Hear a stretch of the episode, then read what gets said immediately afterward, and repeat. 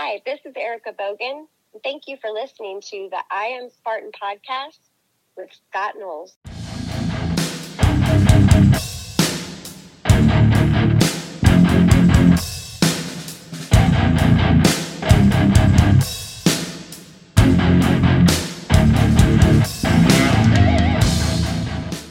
I am Scott the Fane Knowles, and you're listening to another episode of I Am Spartan O C R podcast. What's up, everybody? Got a cool episode here. Uh, Andy Morris comes on and tells us about his world championship race over in Abu Dhabi. And he tells us about what it's like to travel over there and kind of like things you do and things you don't want to do. And uh, it's a really cool episode. Also, this will be my last episode for the year.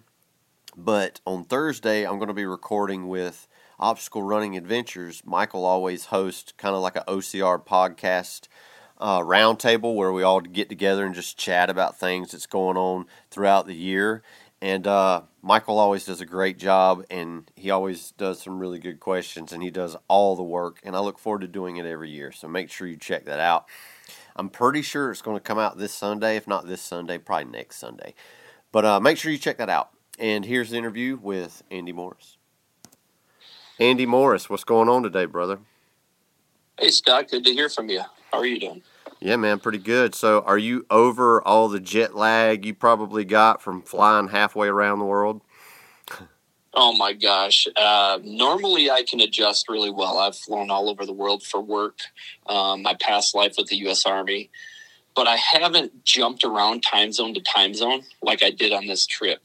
Um, and with that, my daughter and I, you know, we flew over to Dubai. Uh, we spent a few days in Dubai, and then we went to Abu Dhabi and ran the World Championship for Spartan. Right. And then about three days later, we went over to Paris uh, for three days and then to Amsterdam for three days. So um, just when we were getting ready to, you know, used to one time zone, we jumped to another and then came home. Uh, this has been the longest time to get adjusted to time zones, and I was waking up hungry and ready to start my day at eleven thirty at night. Yeah, yeah. It looked like y'all had an awesome uh, racecation, man. But uh, but before before we hear more about that, man, tell us a little bit about you, like where you're from, you know, how old you are, like what you do for a living. Yeah, um, Andy Morris. I grew up on a farm in Minnesota, up in northern Minnesota. Um, when I was eighteen, well, right be- way before I was eighteen, when I was twelve, I tried joining the U S Army, hmm. and they uh, kind of laughed at me and gave me a duffel bag, a be all you can be duffel bag. So right. That kind of ages me with that Army slogan. Um, so then I joined uh, the U S Army in delayed entry at sixteen. My parents signed for me. Wow. I spent the rest of the time, um, the two years from sixteen to eighteen, just kind of getting groomed for the Army with one of my um, high school teachers. He was a warrant officer in the National Guard in Minnesota. Uh, so I left for the Army right out of high school and uh, left Minnesota and never went back. I went uh, to basic training in Kentucky, Fort Knox, Kentucky. Right. And then my first duty station was Fort Carson, Colorado. So I love doing that Spartan race. Mm. Um, and then traveled all over the world with the Army. Um, you know, during our time as young adults, if you can remember, it was quite busy. Uh, I was in, you know, Kosovo, Bosnia. Right. Uh, nine eleven broke out, so I went right to the Middle East in uh, the end of two thousand one. Mm. And basically, we spent a lot of time there until I got out in two thousand five. Um, and I cut my military career short um, because of injury. And um, they at the time, they just needed warm bodies. So I was injured. I was a rear detachment first sergeant for about a year, and I said, enough is this. And I took an early retirement. So, right. Um, yeah. In, in the Army, I was in reconnaissance. Um, I got picked up. I made it through Special Forces selection, and, cool. uh, yeah, I got hurt and through the training. So I had to put a pause on that. And then I got, uh, even more injured in Iraq. So, uh, How, how'd you get injured? Um, well, I broke my hand uh, in training in Special Forces, so I had to sit on the sideline. And mm. when I was on the sideline, I was like, you know what? I want to go to Iraq.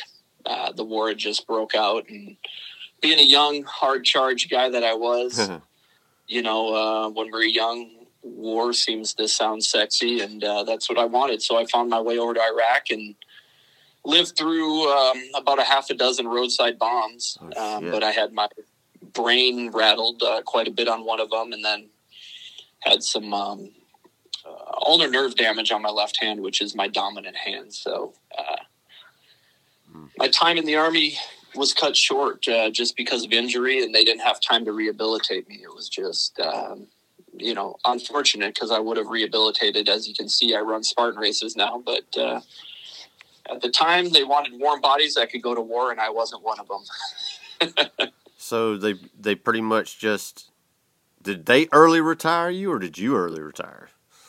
Uh, it was a mutual agreement because they gave me a job that just sucked. Right. Um, if anybody knows what the military is like, they made me a rear detachment first sergeant, and uh, it was basically babysitting people that didn't want to be in the military anymore. Oh, shit. Uh, yeah, that yeah. sounds awful. Yeah, and uh, you can only put up with that for so long, you know, um, getting woke up all parts of the night to go take care of so-and-so, uh, go bail them out, uh, make sure you take the, you know, uh, put them on watch because they're uh, violent to themselves or others, um, you know, oh, wow. drug problems. So, yeah, I mean, I don't want to get into too deep into it, but right, yeah, yeah. Um, you get a bunch of people that, uh, you know, are uh, injured, wounded, or, you know, suffered from P T S D untreated, and you wind up with uh, uh, quite, quite the workload mm. as rear detachment sometimes. So how long did you serve? I served for um, a little over ten years. Oh, that's a long time. Yeah, yeah. So were it your was. plans to go career, and then that happened? It, it sure was. Um, I um, when I made it through Special Forces selection, um, I was a first-time going that, and I had just unlocked my mental fortitude and kind of tapped into my mental ability back, you know, at that point, and um. I was a stellar soldier. I was making rank really quick. Uh, in fact, I'm probably one of the few people that made um, that was promoted E three in the morning and E four in the evening. Um, my wow. date of rank for E three and E four are the same day uh, in the Army. So, yeah, I, um, I thought I was going to make a career out of it, and then my plans were Special Forces, and I wanted to go Delta Force, and then I wanted to become a nobody in the C I A, you know, after Delta. So. Well, that sucks, man, that, you know, that happened and you, it cut your career, you know, short, you know, because I know a lot of people that join the Army, they a lot don't want to go career. So, you know, that's unfortunate that that happened. Yeah, but it opened other doors, you know. For a while, it took me a while to get through that. Um, you know, I hit that lull when I got out and was like, okay, now what? You know, we all go through that. I know, you know, if you... Um, Uh, for those that are listening to this that are military veterans, you know what that's all about. You get out and you uh, need to repurpose your life. And um, kind of the lead into that was Spartan helping repurpose my life. Uh, I needed something to get me going again, to, you know, to work towards, to keep me in shape. You know, you start letting yourself go. Mm-hmm. Uh, and it's pretty damaging to the mental health as long, you know, as well as the physical health. So, right. So when you got out, you said you had to like rehabilitate your hand. Like, how long did that take? Um, well, they did surgery in two thousand seven. Uh, it was in the Veteran Affairs, and um, the medical system was pretty piled up back then. So I got my hand operated on in two thousand seven, um, and it was a good year of recovery on that. And then also, I um, a couple other side notes is, you know, I tore my labrum in my right shoulder in Iraq, and I tore my ant- one of my ligaments on my right ankle in Iraq too. So wow. I had some other things to to get fixed as well. Um, so yeah, I, I had a good uh, year after two thousand seven to recover from some surgery. Um, so, so what are you doing for a living now? I am actually in um, in neurophysiology. Oh, wow. um, I went to school and uh, studied uh, biology and genetics and D N A, and then I also went into environmental science and I did nothing with the environmental science other than it's um, regulatory heavy, and I work in a regulatory world for, you know, the F D A, so it's similar to the E P A, which I would have used in my degree. Mm-hmm.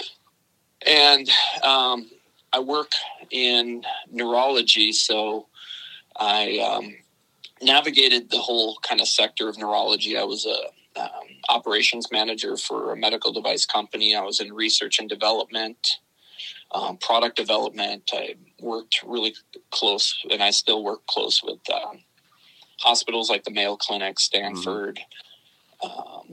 um, Duke University.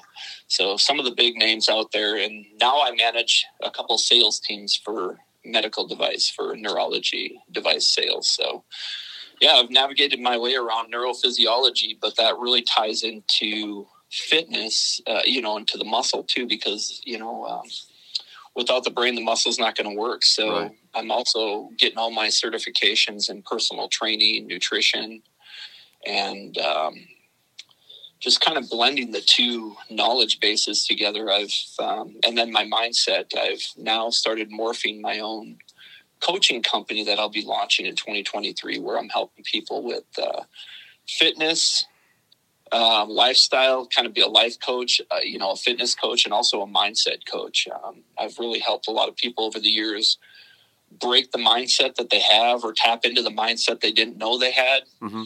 Uh, so now I'm going to kind of apply that more in a career. Uh, so yeah, I'll be thinking about making a career move here in the next year.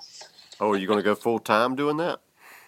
Well, yeah, I'm, uh, yeah, I'm looking at some, um, obstacle course, uh, some perspective or some, um, possible buildings here in town where I live. I live in Eastern Washington now, and, uh, thinking about opening an obstacle course, a ninja gym, Um, as well as an endurance gym. It's going to be different than CrossFit. I want it laid out to where people can come in and train for DECA and high rocks. Um, and, you know, um, yeah, there'll be some CrossFit opportunity for people to train on their own, but it's not going to be CrossFit heavy uh, right. in my gym that I'm looking at doing.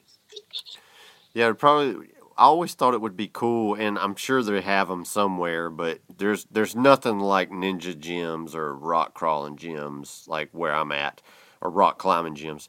But I always thought it would be cool to have, like, you know, a ninja gym that's also, you know, like you got a ninja gym on one side and then you have the rock climbing gym like on the other side, and you can use both sides, you know, kind of vice versa, you know, but traditional, you know, traditional rock climbing gym, you know, but you've got these two, you know, things there that you could do at the same time if you wanted to. I always thought that'd be a cool idea. I'm sure somebody's done it. Yeah, yeah, and uh, as I put my business plan together and my budget, uh, I would love to go all in like that. And you know, I've thought about that, like, oh man, it would be nice to have like this all-encompassing, you know, yeah. encompassing endurance gym. But uh, the price tag is scary. I'm sure. Yeah, because I imagine like for like a, a really good rock climbing gym, you're gonna have to get a place that's got a really tall ceiling. Right. Yep. Yeah. So, um, you said that you started, you got into Spartan racing when you got out of the military and you rehabbed, but how did you, how did you initially like find it, and how did your first race go? Yeah. So, I mean, it took me some time. I was wandering for, um, probably a good seven or eight years trying to figure out how I could, uh, how I could push myself again. And, you know, I went into just basic weightlifting and running, and, you know, it just became going to the gym, doing a little bit of running here and there. But, um, I, I saw the Spartan Games happen when, you know, in the, what was it, uh, around twenty twelve, twenty thirteen, I believe. Right. Mm-hmm. And I was like, man, that looks great. But I never pulled the trigger on it. You know, I always yeah. was a little intimidated by it. I'm like, you know, cause it's like, oh wow, these guys are young, uh, hard charged, and you know, I considered myself broke by then, but uh, I continued to work on my physical fitness because I wanted to keep up with my daughter. Um, that was my kind of my vow to myself since I was a kid, that I would always be able to be active in my thirties and forties. And so I kept up with my physical fitness, and I was going from gym to gym, and I went to this one gym here in town that really pulled really pulled me out of my dad bod days and um, just kind of opened up the idea that I, hey, I'm an endurance athlete. I can run again. I can, you know, um, I was doing HIIT training with him, and it was group training. And this girl, she noticed, you know, I was always pushing myself hard. She said, hey, a group of us are going to do a Spartan race in Portland. And this was in twenty sixteen, I think, or twenty seventeen. So like I said, there was a gap in time from the military. I'm out wandering, trying to figure out how to push myself again. Right. To my first Spartan race. And I was like, oh yeah, they're going to go. And, you know, they wanted me to come with them. And I'm like, all right, yeah, this is going to be a team event. So I had pictured it being like a Tough Mudder. You know, I hadn't yeah. done a Tough Mudder yet, but I was like, oh, cool, we're going to do a team event. We're going to get each other through. Mm. And I knew a few of the people going down there and didn't know the rest of them, but uh, we went down there on a long weekend to Portland, and uh, we lined up on the start line together. It's a sprint down there. Um, and the first thing I noticed is I look over, and there's a guy with no freaking legs or torso. You probably have seen that guy on yeah. uh, YouTube. He was at the start line with me, and I'm like, holy smokes. All right, if he's out here doing this, I'm going to be out here doing this, you right. know? And so our group took off, and I kept pulling ahead of them. And we were all in the open class wave, you know, at this time I didn't know about age group or elite or anything. And yeah. I kept pulling ahead of them and, you know, waiting for them and just kind of having to cheer them on and, you know, get them through an obstacle. And so my buddy finally is like, look, go ahead and finish. We'll be behind you somewhere. And uh, so I finished the race and waited for him. And I was like, holy smokes, this felt good. Mm. And I got done, and they're like, you know, this whole group thing's probably not for you, and you should look at competitive. Mm. And that's where I looked at age group, and I've never, I've never looked back. You know, I've done a couple open races to get a trifecta weekend done. Right. Um, just because there's no sprint available for um, age group. But right. yeah, that was my introduction to Spartan, and um, just kind of tapping into it and realizing that I uh, I had it in me, and it was just waiting to get out. Well, it must so, have, it must have really soaked in good, because you traveled to the World Championships in Abu Dhabi both years. So yeah, um, and I wouldn't have had I not qualified, you know. Uh, years past, I didn't qualify, you know, and I, um, I really took it serious when my daughter jumped in. Right. And when I started getting in the top ten and the top five in our age group at some races, I was like, you know what? Okay. I guess at a national level, I am competitive now, you know? So I know you and I have uh, crossed paths a few races, and yeah. I hope we do quite a few more uh, together, because it's always fun out there running with you and chatting with you a little bit. Oh yeah, man, we always have fun, dude. So tell us about how the race went. You know, you you, you the because the Beast was was it on Friday or was it right? The Beast was on Friday over there, right? Yeah, so Friday America, Saturday over in Abu Dhabi, uh, twelve gotcha. hours ahead of you. Um, and man. It was it was almost it was almost a disaster from the beginning trying to get over there. Um, my daughter and I, we were all packed up, excited. We were just ready to walk out the door to the airport, and mm-hmm. we got a cancellation notice on our phone. Oh, Both shit. of us at the same time. We were like, "Are you kidding me? We didn't even get a flight delay. It's just straight cancellation." Oh man! And we're in a little regional airport here, and we were having some snow oh. in the mountains between us and Seattle, right. and that's why they canceled it. Um, and Seattle was getting a little bit of snow, so I was like, "All right, pack the car. We're driving to Seattle, and we're calling Delta on the way there." So we scrambled and found a flight with Air France. Delta rebooked us with Air France, and um, everything was delayed. We got over to Paris.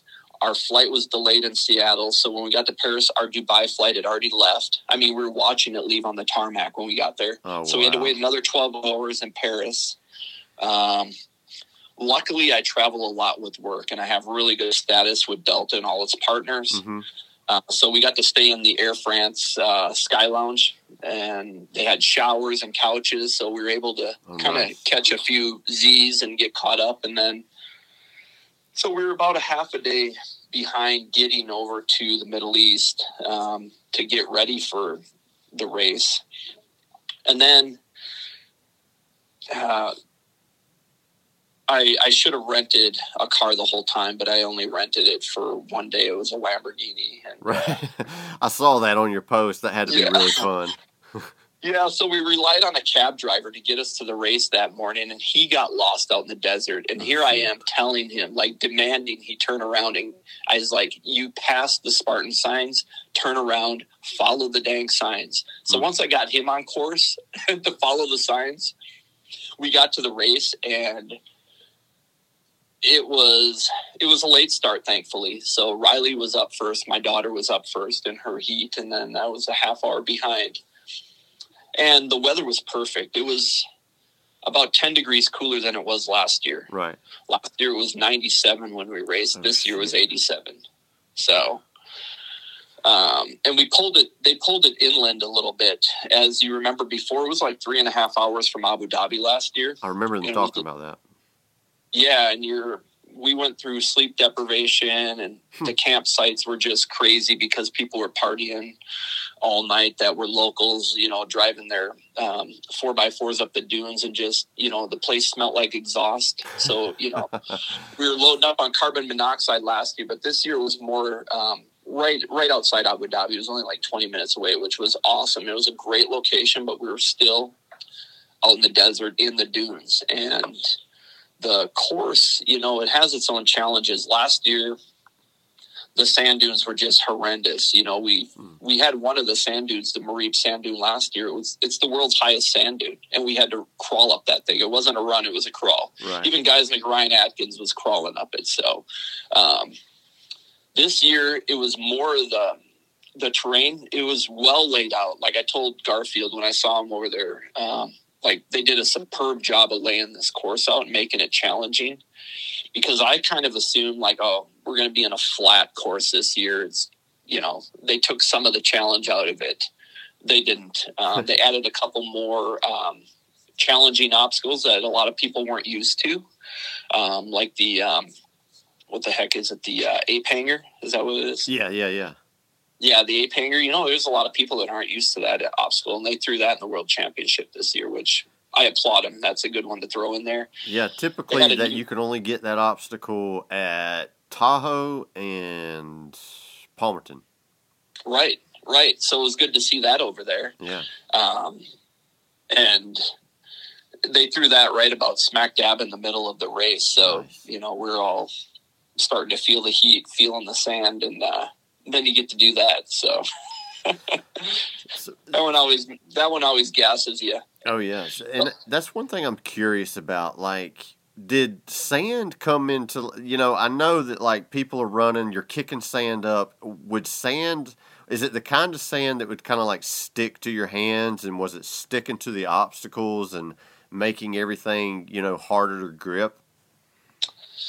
Yeah. Um, a lot of us look like sugar cookies out there,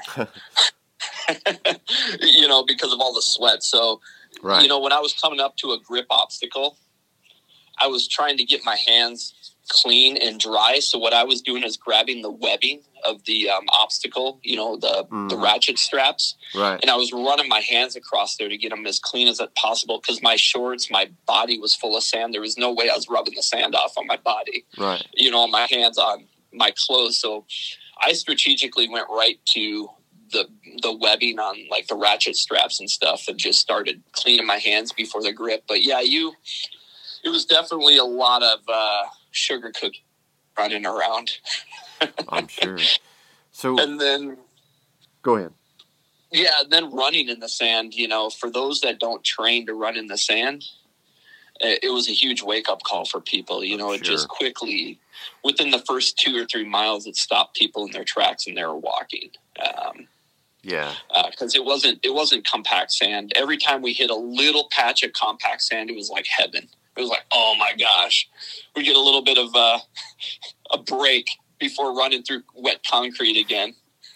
Yeah, it's like, you know, when you're when you're at the beach, you never see nobody running in the soft sand. They're always running closer to the water where it's already packed and kind of still wet, you know, because yeah, it's so hard to run on, you know. I bet it was yeah. miserable. Yeah, it, well, yeah, it was. And I started feeling it. Um, as you remember, when we were in Nashville, I rolled my ankle in that race mm-hmm. in Nashville. And it hadn't healed yet because I continued to train on it. And, you know, I didn't want to lose sight of um, training for the World Championship. And especially, you know, if, if I was the only one going over there, I might have decided to, you know, um, not go, but my daughter was going too. Yeah. So I didn't want to miss that experience of running that with her. So ever since Nashville, I've been training on that rolled ankle that I rolled in that riverbed.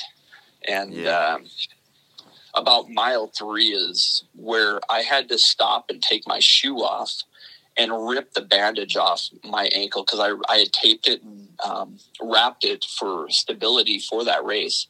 And it was swelling up so bad I had to stop and rip the bandage off of it. And, uh, yeah, because it was just, there was some pain there. So I was like, all right, another obstacle, run through the pain on the left ankle. Ooh. Great. In the World Championship, this is awesome. So, um, did most of the obstacles there, were they, uh, did they still have burpee penalties there, or did they have more penalty loops? I didn't even look at the map for it.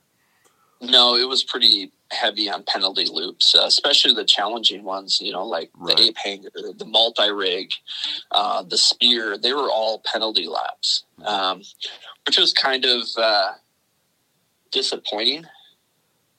Hmm. You know, there's nothing, nothing better than...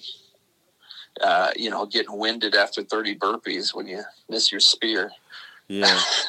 You know, the, I mean, I'm kind of on the fence or a little bittersweet about it. I'm all for it because the staff doesn't have to work as hard. They don't have to have as many volunteers out there monitoring burpee pits. They don't have to count burpees once the, you know, the race is over. In a perfect world, everybody would have integrity and they would do their burpees right. I understand that, but that's that's that's not the perfect world that we live in. But it, it's it does it you know it sucks because if you're an obstacle proficient person and you were counting on people failing race failing obstacles to be faster, that just got shot out of the water because the faster runners are going to run the penalty loops and be out of there before you even know they failed the obstacle. In my case, that that's that's my problem with it. But you know, I it's like we was in Central Florida. I failed the spear on the super, but I was able to get back in the race, even though you know there were some faster runners there. So. I mean, it, it's bitter. It's bitter. It's going to be bittersweet for every race you do. You know what I mean? But I guess the the best thing I can see out of it is, you know, you, you hated to see Ryan Atkins lose that race because he failed the spear and he had to do thirty burpees. And I know a lot of people say, well, maybe he just needs to practice the spear more. But I mean, I don't know anybody that's got one hundred percent on throwing spears. You know, somebody's made a mistake or went through the hay bale or, you know, something has happened, you know. So I, in that point, I think it's kind of cool to where somebody can stay in contact with the race, especially for the elite side and for watching it like on in the live feed or television or whatever. I think it is cool to watch the elites be able to get back in contact with the top field instead of their whole race being blown because of one obstacle. I do like that. And it, it the best part totally is just the the l- less work the staff has to do, you know. Yeah. Yeah, I I'm kind of torn like you. Um what really irritates me are the tap and goes though. The people that just um, right. you know, they come up to an Olympus and they yeah. just touch the first obstacle and then jump on the ground and run to the penalty loop, you know, and there's no effort put in. And I think there should be some type of greater penalty for that. But then you have staff that has to watch that, you right. know, so now we're back at right. babysitting. So, yeah, I, and, I agree with you. And here, and that's where I would like to see, like, obstacles that are high risk for tap and go, which I think would be like Stairway to Sparta Beast Mode, uh, Olympus, and probably the spear throw. Because, yeah, I mean, I've seen And, I mean, I'm sure guys do it too, so I'm not just saying just the women do it, but how many times have we seen the top elite women get up there and pull the th- and get the spear and just take a long time to aim? And when I've seen that in the past, I've wondered, well, you could touch and go and run a penalty loop and probably be done in that time to pull the spear to you, get set, and if you're taking a really long aim to throw, you could probably just, you know, bite the bullet, go straight to the penalty loop. You know, if you're one of those people that fails the spear a lot, it would probably be better just to go straight to the penalty loop. You know what I'm saying? So, yeah. it to me, I think, like Olympus, Stairway to Sparta Beast Mode, and the spear throw, their penalty loops just need to be a hair bit longer just to prevent touch and goes. I mean, yeah. That's what I think. Because you're going to have some people that have never, ever done Olympus. You know, they just don't have the upper body strength to finish it. They're going to they're going to touch and go no matter what. You see what I'm saying? Mm-hmm. And for people that are a little shorter, too, that can't get up on, you know, Stairway to Sparta when it's in beast mode, too, they're going to touch and go no matter what. So, yeah.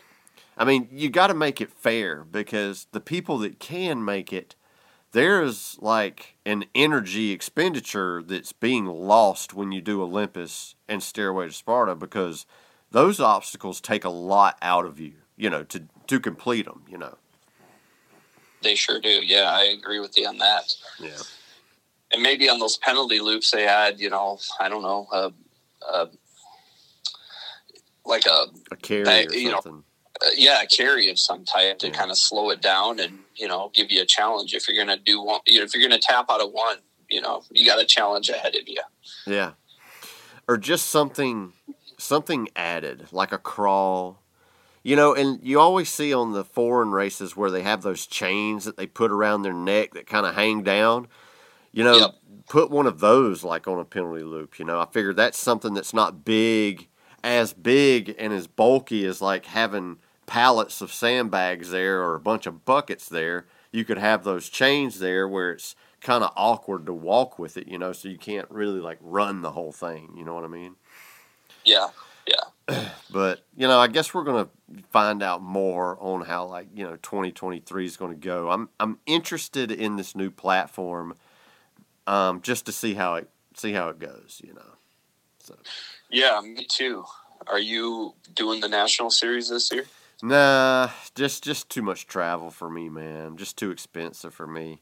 I'll probably, the only race I'm planning on doing that's going to be in the national series is probably going to be West Virginia. Are you going to chase yeah. it?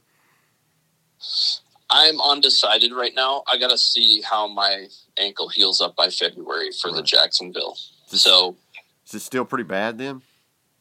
Um, it's still tender. I'm, I'm, I finally took a break. My daughter kind of uh, scolded me and said, "Look, Dad, you know, because I'm also a mountaineer. I'm working my way to Mount Everest um, for cool. mountaineering." And cool. She told me, she said, "Dad, if you continue to run on this ankle, how would you feel if you can't do any of your hobbies? Because it becomes chronic." And I'm like, all right. oh, all right. My daughter's talking sense to me.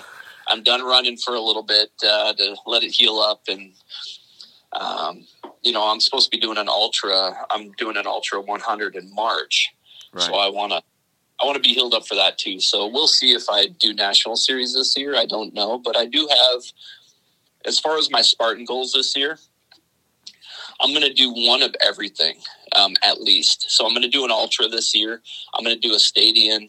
I'm going to do a trail race. I'm going to do a sprint, a super, a beast. Um, it, and I just kind of formulated that goal this year. It's a unique yeah. goal that I didn't have before. So, what ultra you got your eyes set on? Um, I don't know. I was thinking about Montana. Yeah. Um, I've always wanted to do that one. That one looks really, really cool. Everybody says it's a beautiful race, too. Yeah, and it's right down the road from me. Um, right. Over in Eastern Washington, it's a drive away instead of, you know, flying somewhere. Right. Uh, have you done the Beast there? I imagine you have. Yeah, that's a lot of fun. Oh, man, maybe one, one of these years I'm going to try to get out there. It seems like there's always a bunch of races here local that are around that same date, you know. And I hate to not do a race that I can drive to like you, because it's just so much more affordable, you know? Yep. But yeah, I would yep. like to go do that race. It always looks like a good race to do.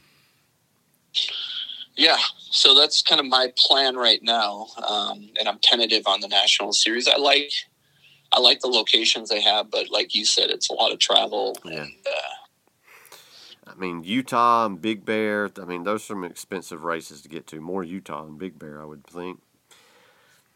I imagine going all the way to Jacksonville is expensive for you. Right, in West Virginia. Um, I've, I did, you know, a few East Coast races this year, and uh, I've caught a lot of flack from our team because Riley and I are both on uh, Heather Galnick's uh, O C R team, Iron Edge O C R. Oh, cool. And it's, yeah, it's really East Coast heavy. You know, our entire team is East Coast except Riley and I. Right. And um, another girl um, that's out in Colorado. But like I told Heather, I was like, you know, I some of those flights that I looked at for flying over to like West Virginia to run with them, they were over two thousand dollars this year. Damn. Uh, yeah. And you know, that used to be what, like a seven, eight hundred dollars ticket sometimes right. at the most. And you know, some of those races for me to fly from coast to coast were over two thousand dollars when we went to South Carolina for the national series. Yeah. Man, that man. was, and I mean, that was a fun race to me to, I mean, but it was driving distance to me. But I couldn't, I can't imagine like flying across the U S to go to say like a Jacksonville race or a North Carolina race, you know. When I fly to a race, it's usually like a big like mountain race, you know, that's like going to be tough, you know. That's more than just a sprint or a super, you know what I mean? So I that, that would be hard to do, you know. But I mean, if you're chasing the series, you know, what can you do? You know, but right. I feel sorry for all those people that fly from like California to come to this this swamp race that's in Jacksonville that's completely wet, you know, flat, you know what I mean? And there's, I mean, to me, like Jacksonville's, I mean, like two hours away. So that's not like, it's nothing like really great about that area. I mean, maybe to somebody out west, they might think that that's a great race venue, but to me, that's just an average race venue. You know what I mean? Yeah. It's, yeah. Seems like I've been there a million times too already. But yeah. So if you if you could pick any race that you you know any race that you um, say you know say all right, what's your dream race? What race do you want to do? Man, West Virginia is always a great race. It just seems like it's always a fun race. Everybody has a good time there. Um, you know, and that's a race that's kind of, it, it it's different, but it's it's also kind of an average venue, but it does have some steep climbs there and some technical running, and I like that. Uh, but to me, out of all the races I've done, the most, you know, jaw-dropping race I've gone to is, is Killington. It's the toughest race I've done, man, and it's the only race that still scares me that I'm not going to finish, you know what I mean? Yeah. So it's it's the race you love to hate, man. It's like, uh, and I've always said, well, if I go back, I'll just do the Beast. I won't do the Ultra. But if I went to that race and did the Beast, I would be, I would be missing the Ultra the whole time. I know I would. Okay. But yeah, I haven't done that yet. But uh, both Riley and I talked about doing that this year. It's a tough that. race, like without a doubt, you know, and. uh It's one of those races where people think you got to get really good at running up. You got to get really good at running up. I mean, and you do. But you also got to be really good at running down. And there's a lot of downhill technical running there, too. I, I swear to you, I can almost remember every single place we ran that was perfectly flat. You know what I mean? Because you were either going up or you were either going down. Yes. And, uh, I mean, it's just cool, you know, this year we didn't have the swim where you swim underneath the bridge and do the little Tarzan swing across the ropes. That's a pretty unique obstacle to that venue, too. But it's just a cool, it's just a cool race, man. And like I said, it's just, it's the one that's, that always scares you that you may not finish. And that's what makes you want to keep going back because it's tough. Nice. Well, are you, are you staying in, um, the forty to forty-four year olds this year? Yeah. Are you in that? So this, I bump up. Oh, you do? So next year will be my last year, and then I'll bump up. Because I turn mm. I turn forty-four next year, yeah. Okay. Yeah, Abu Dhabi was my last uh, race in our age group, forty to forty-four-year-olds, so. Yeah, so next year, are you going to do Abu Dhabi again next year? Yeah, uh, it looks like the the qualifications are pretty cut and dry nowadays. I yeah. listened through the uh, criteria the other night on it, and uh, I would love to finally um, conquer that after, you know, two years of getting out there. Last year was a little bit of an anomaly, and then this year, you know, I gave what I had, but I finished eighteenth, and I'm not happy with eighteenth. Right. uh, I know I can get, I know I can get in the top ten, if not the top five, and that's what I really want to. Oh, yeah, I want to well, finish out the three-year Abu Dhabi challenge uh, in the top five for our age group. Yeah, well, you got to think, man. eighteenth with a bad ankle—that's not bad. Yeah, that was just, uh, you know, I'm a, I'm a stubborn guy. I'm, yeah. I'm tough. I have grit. So yeah. that was all grit carrying me through there, because there were times at that race where I'm like, man, I should probably pull out of this race because this leg is not feeling good. But then I thought, you know what? I, I can't do it. You know, I had my daughter out here running her first time in a foreign country. Wow. Uh, in the heat, you know, uh, doing obstacles she's never faced before, because this is her first full year in Spartan. She's oh, cool. fifteen. Yeah. Um, and, uh, and I was like, you know, we worked too hard to get to not just finish this race. So at a point I, I rationalized with myself as the group that I couldn't catch, because that was the leader group. You know, at one time I was like the top fifteen for a little bit, and I was like, you know what, with this ankle, I'm the slowest fast guy out here. So my goal the rest of the race was just stay ahead of the slower people, because there was, you know, some distinctive groups, and there was another group, you know, way back there. So I, I fell out of the leader group, and I was like, oh, so I'm the slowest fast person out here. Right. All right, I need to maintain that. And so I just became, that became my challenge to get through that race. And, uh, Uh, and then thinking about, you know, just finishing it with my daughter. So uh, she didn't let me finish it with her. She made me go do my own race because she wanted to deal with Abu Dhabi on her own. So right. Well, that's cool. So yeah.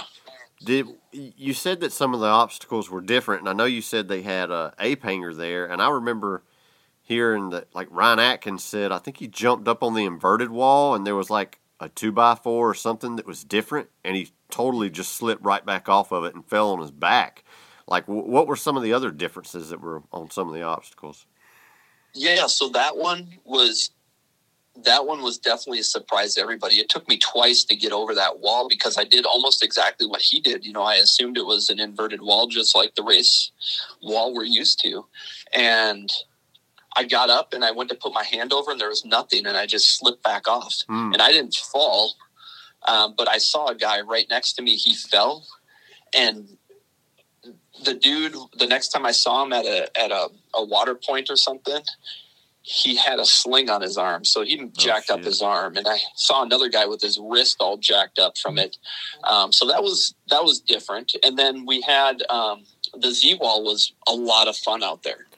It was this modified Z wall that they had, and they had some bars on it where you had to kind of do um, almost the, you know, the small monkey bars. Yeah.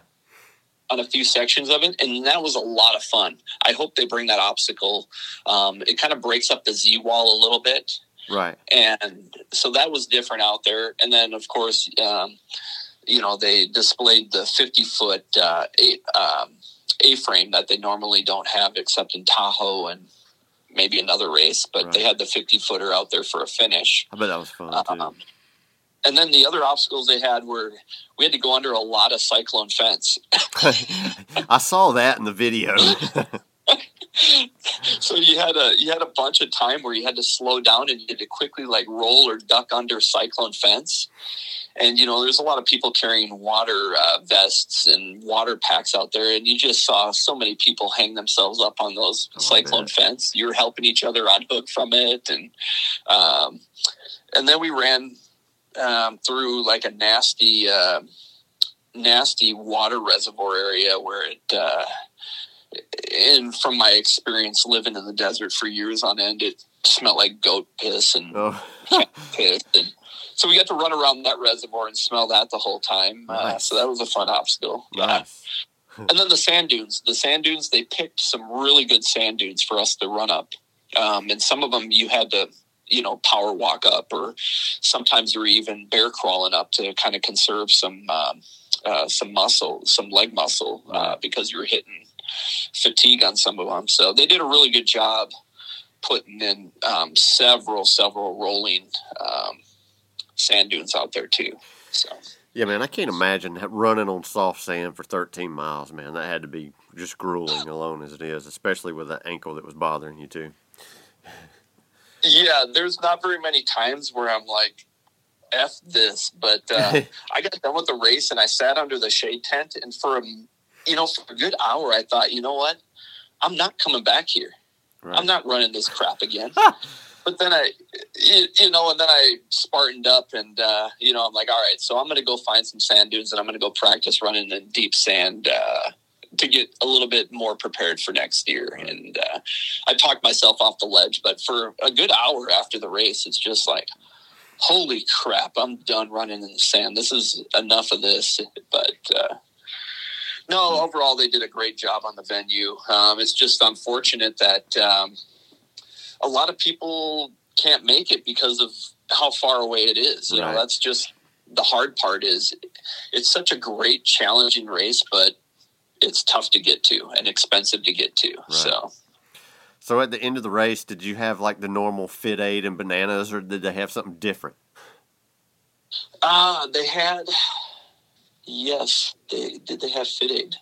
Crap. I can't remember, but I know they had bananas, and they had, um, they had a couple, um, hydrating waters out there that, um, were local, I think, of some hydration waters out there. And then, um, that's something I always yeah, wonder, you know, I, I know that Fit Aid is a sponsor in the U S, but I always wonder, like, what are the other, you know, the other countries, like, what are their festival areas like? You know, I always think about stuff like that and think if it's, you know, if they do things a whole lot differently than we do here in the U S, you know, I know that they're trying to get most of the races to go to, you know, standard, standardize them to where they're all, you know, kind of the same, except for like a world championship race. But I always wonder about stuff like that.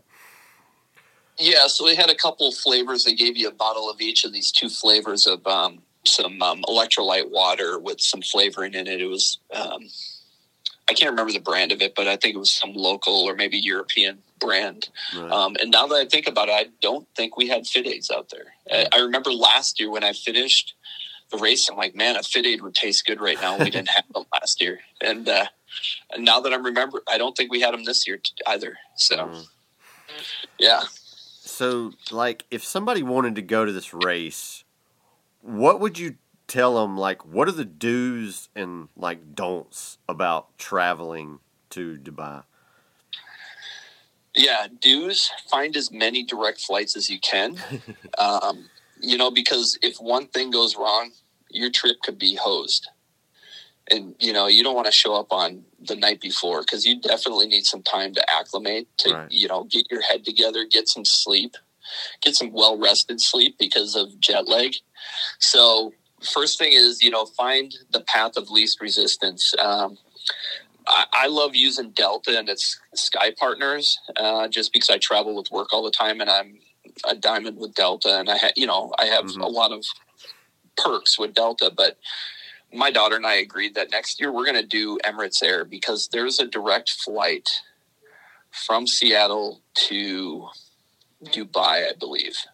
How long is that flight? Uh, thirteen or fourteen hours. Wow. That's a long time in plane. yeah. Yeah. So there was a direct flight. I think that's what we're looking at, or maybe it's, yeah, or semi-direct. It's a lot easier than getting it. So, and then make sure when you plan your trip, you have at least two, you know, maybe two to three days in country. Right.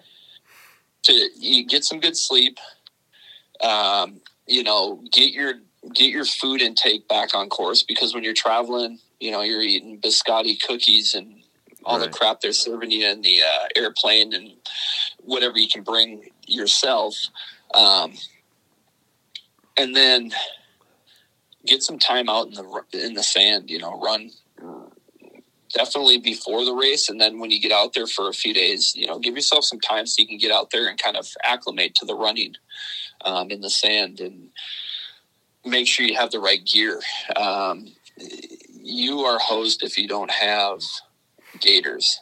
Right. I imagine. And you got to have the right gaiters, the full shoe covered gaiter where you're not having sand creep in anywhere, because the sand itself is an obstacle. If you don't have gaiters, your feet, I remember last year, my toenails were so black and blue for months afterwards because all the sand that packed into my shoes. Um, and then you wow. run, and that just, you just keep packing that sand under your feet and above your feet, and just added pressure. And just about everybody that didn't have gaiters had to stop and empty their shoes several times, because I've seen a lot of people carrying their shoes at one point, um, you know, and out there running in the it, barefoot. Mm. Uh, so you definitely want gaiters. If you don't have gaiters, That's you're great. not going to finish in the top. You know, you're, you, you've definitely put yourself out that, you know, you're at risk of um, just having an awful race. And then it's extra weight too. Um, and then hydration, you know, make sure that uh, you're well aware of your um, hydration before the race. So you're loading up on electrolytes. At least I made my daughter start uh, about a week before we went out there of just pounding the um, electrolytes every day, you know, making a routine. You drink them during the day, you go to bed with them. So you're not just drinking water and flushing yourself. And then when you get out there, just make sure that you're not flushing with water and that you're loading up on electrolytes. Um, and then maintaining electrolytes during the race, because the heat will zap you out there. You know, there's just all that direct sun, and yeah. it's a little no more shade. intense out yeah. there. Yeah. So like, yeah, the, the U V is pretty intense out there. So just make sure you're maintaining your electrolytes and your gels and whatever you need to get through for two, you know, two and a half to four hours out there. So, so what was like your, like your food situation like out there? And like, did y'all stay in like a hotel or Airbnb, or do they even have that over there? Like what, what was that like? Yeah. So I stayed, um, Uh, like I said, I travel a lot for work, and I stay very loyal with brands. I stay loyal with Hilton, and I stay loyal with Delta. Right. So when I stayed there last year during COVID, I went to this uh, DoubleTree hotel, a Hilton DoubleTree, and I have diamond status with Hilton, and they upgraded me to the largest penthouse suite they had on the top floor Hell in Abu Dhabi. Yeah. So I'm like, you know what? I'm going back to that resort because it's only, you know, a half hour away, forty-five minutes away right. from the race. And so we stayed at a pretty nice cush resort um, with Hilton up there. But uh, yeah, they have, um, you know, there was plenty of hotel accommodation. So we stayed in a hotel this time. Last year I did camp for a day, a night out there, yeah. uh, just because of the bus ride. I wanted to make sure I was at right. the race and um, a day early. So I did camp out last year, but there was no camping this year. I got a full night's sleep in a bed and probably way uh, better. Slept- Yeah, and then the food, um, where we were at, it's um, they had a huge spread, a huge buffet. They do their hotel food way different than they do in the U S here. Oh, you know, you don't you don't have the fake bacon and the powdered eggs for breakfast in the right. morning. You have there was probably about in my hotel there was maybe twenty-five different entrees to choose from in the morning, oh, cool. including high protein stuff, you know, like eggs, um, turkey sausage, you know, they had the oatmeal there. They had all the perfect endurance breakfast that all of us Spartans need. Right. Um, and then on top of that, they had a lot of local foods there too, you know, beans and lentils and, uh, Taco Bell curry chicken for breakfast. And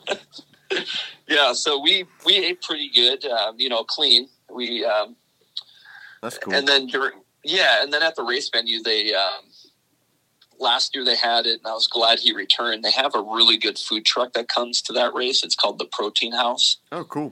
That sounds good. Yeah. Oh man, they have waters, watermelons, um, fresh watermelon juice there. Oh wow! That's kind of like the gummy berry juice, if you remember that cartoon back in the day. Yeah. Uh, you know, get get some watermelon juice in you before the race, because that's, you know, some great hydration. And, right. Uh, and then uh, they have, at this food truck, they have like egg whites and salads and pretty healthy, hearty stuff. And then another one had cheeseburgers. So I hit the cheeseburger and fries pretty hard after the race. But, of course uh, you did. Of course you did. Oh, yeah. Oh, yeah. Got to. Yeah, you have to. A cheeseburger tastes so good after right. after a Spartan race. Yep. I'm all about, man, I don't know what it is. I think it's just because, you know, you're out there and you've sweated so much during a race, but I love going and eating, like, authentic Mexican food, you know, and just pigging out on the salsa and chips, because you just get all that salt back in you from the salsa and the chips. I love it. That's, that's my go-to. Yeah, outside of... Outside of when we're in California doing a Spartan race, because we always hit a um, uh, in and out afterwards. Right. It's Mexican food. We always go hit Mexican food after a Spartan race without even thinking about it. It's just one of those instant, like you right. said, it's just that instant craving you have for all those salts and all yeah, the man. Absolutely. Fajitas. You just pig out. Yeah. Hell yeah, man. That's what it's all about. Yeah. Well, well, hey, Andy, man, we're we're approaching an hour here, dude, but I always ask everybody that comes on the show the same questions, man. I'm going to ask you, too. So, to this day, out of all the races that you've ran, what's been your most favorite one and why? Fort Carson is always my favorite one, because I, you know, before Spartan, I put a lot of blood, sweat, and tears into that Army post. Mm-hmm. Um, I've lost a lot of friends that I, you know, served with in the Army there, you know, so that has a, a, a pretty big tie to my adult life is Fort Carson, because I spent a lot of time outside of deployments, training, you know, and working at Fort Carson. So that's my all time favorite. And there's nothing better than just you're running a race and you're staring up at, you know, Pikes Peak, and you got some altitude to give you a challenge, and you can go hit Manitou Springs afterwards and do the incline. So Fort Carson's definitely my favorite race of all. Hmm. So is that race always an honor series race or no? Every time I've run it, it's an honor series. Oh, well, good. It should be, you know, it's being on a base, you know, or close to a base. Yeah. Um, so my next question is going to be the reverse of that one. What's been your least favorite race, or the race you hated, and why? Uh, you know, I've grown to not like Portland, even though it was the first place I ever ran a race. It's because they only have the sprint. It's right. like, you know, it's, it's three and a half hour drive for me, but you know, there's people that fly in to do that race. And it's like, let's put some more to that weekend. I mean, the Washougal motocross track is a fun venue to run, and maybe they're just limited because they're on the motocross track and they can't extend, you know, a super or anything else longer than that. But yeah. that's become my least favorite. Right. That makes sense. I get it. So my last question is, is how do you prepare for like a race or a race weekend? Like, do you have like a certain routine you do, like Friday before the race, Saturday morning before the race? You know, what's like your race routine? Yeah, uh, my race routine, um, always, you know, I want to make sure that I've tapered off by Friday, um, and just go out on a little shakeout run if at most on a Friday. And then Saturday, um, I wake up pretty early in the mornings anyways. I wake up at three thirty every day. Um, oh, shit. Most people don't. Yeah, most people don't consider that early morning. They still say night, but I like to have a couple cups of coffee and take the big dump before the race. Yeah. I mean, it's, it's you got to do it. It's like, have yep. you, I've never done a race where I didn't have like a pre-dump. And if I didn't have a pre-dump before a race, I'd be scared, man, to go and do a race without doing that. So you got to have the coffee. You got to have the coffee. Yeah, me too. And so that's about my routine, is have some coffee, have some oatmeal. Um, I typically eat hard-boiled eggs, um, you know, a little bit of a pre-workout drink that I take. Um, it's a non-stimulant one, but uh, right. um, sometimes I take, I also like eating uh, beets or having beet juice before my race. It just opens up the blood vessels a little bit more. I love beets, and on the morning of, and, you know, prepping for the races, I eat a lot of beets and beet juice. So cool. Yeah. Well, well hey man, I'm out of questions. Is there anything that you want to add to this? No, um, just uh, thank you for your time. And for those listening, uh, hopefully you're out there grabbing somebody that needs to get off the couch and getting them into a race, because uh, we need more people out there being active and leading the example of what active, you know, what active looks like, because there's a lot of people out there that need us, you know, to get them off the couch. So make sure, you know, in twenty twenty-three, everybody that's listening to this, you know, make it a goal to pull somebody out of a rut or off a couch, or get them, get them to a race, whether they're ready or not, get them to a race, get them to finish, and they're going to change their life. I guarantee it. Yeah. And make a new friend every time you go to a race. Introduce yourself to someone. You know, I, I, I do it at every race, and I do it multiple times during the race. You know, I'm talking to everybody. I mean, become part of the community if you haven't become part of the community yet. Yeah. yeah, that's, that's, yeah, that's a great, uh, great tip, because, um, once upon a time I just went to a race, did my race, and then I was gone. But now, like you said, it's a community. Yeah, man. And we, we know each other coast from coast. You know, there's just a huge group that everybody knows everybody, and we're high-fiving and hugging when we get to see each other again. Hell yeah, man. That's what it's all about, dude. It is. Well, hey, Andy, I appreciate you taking time to do this, man. And hopefully I'll see you at a race next year. Yeah, I can't wait. It'll be great. You'll see me, and I'll see you. All right, man. Have a good one. All right, you too. Hope you enjoyed the interview. I want to thank Andy again for taking time to talk to us. One of these days, I'm going to go to another country and do another race. I just got to decide which one it is. I got my passport in twenty twenty-one, so I don't have that excuse anymore. I just got to save up and decide which race I'm going to. Uh... I hope everybody has a Merry Christmas or Happy Holidays, whatever you decide to celebrate this year. Um, I hope you got all your Christmas shopping done. I don't have all of mine done yet, and I haven't wrapped a single gift yet. I'm procrastinating the shit out of it. But uh, anyway, I hope you have a Merry Christmas, Happy New Year, Happy Holidays, and uh, we'll see you next race. Peace.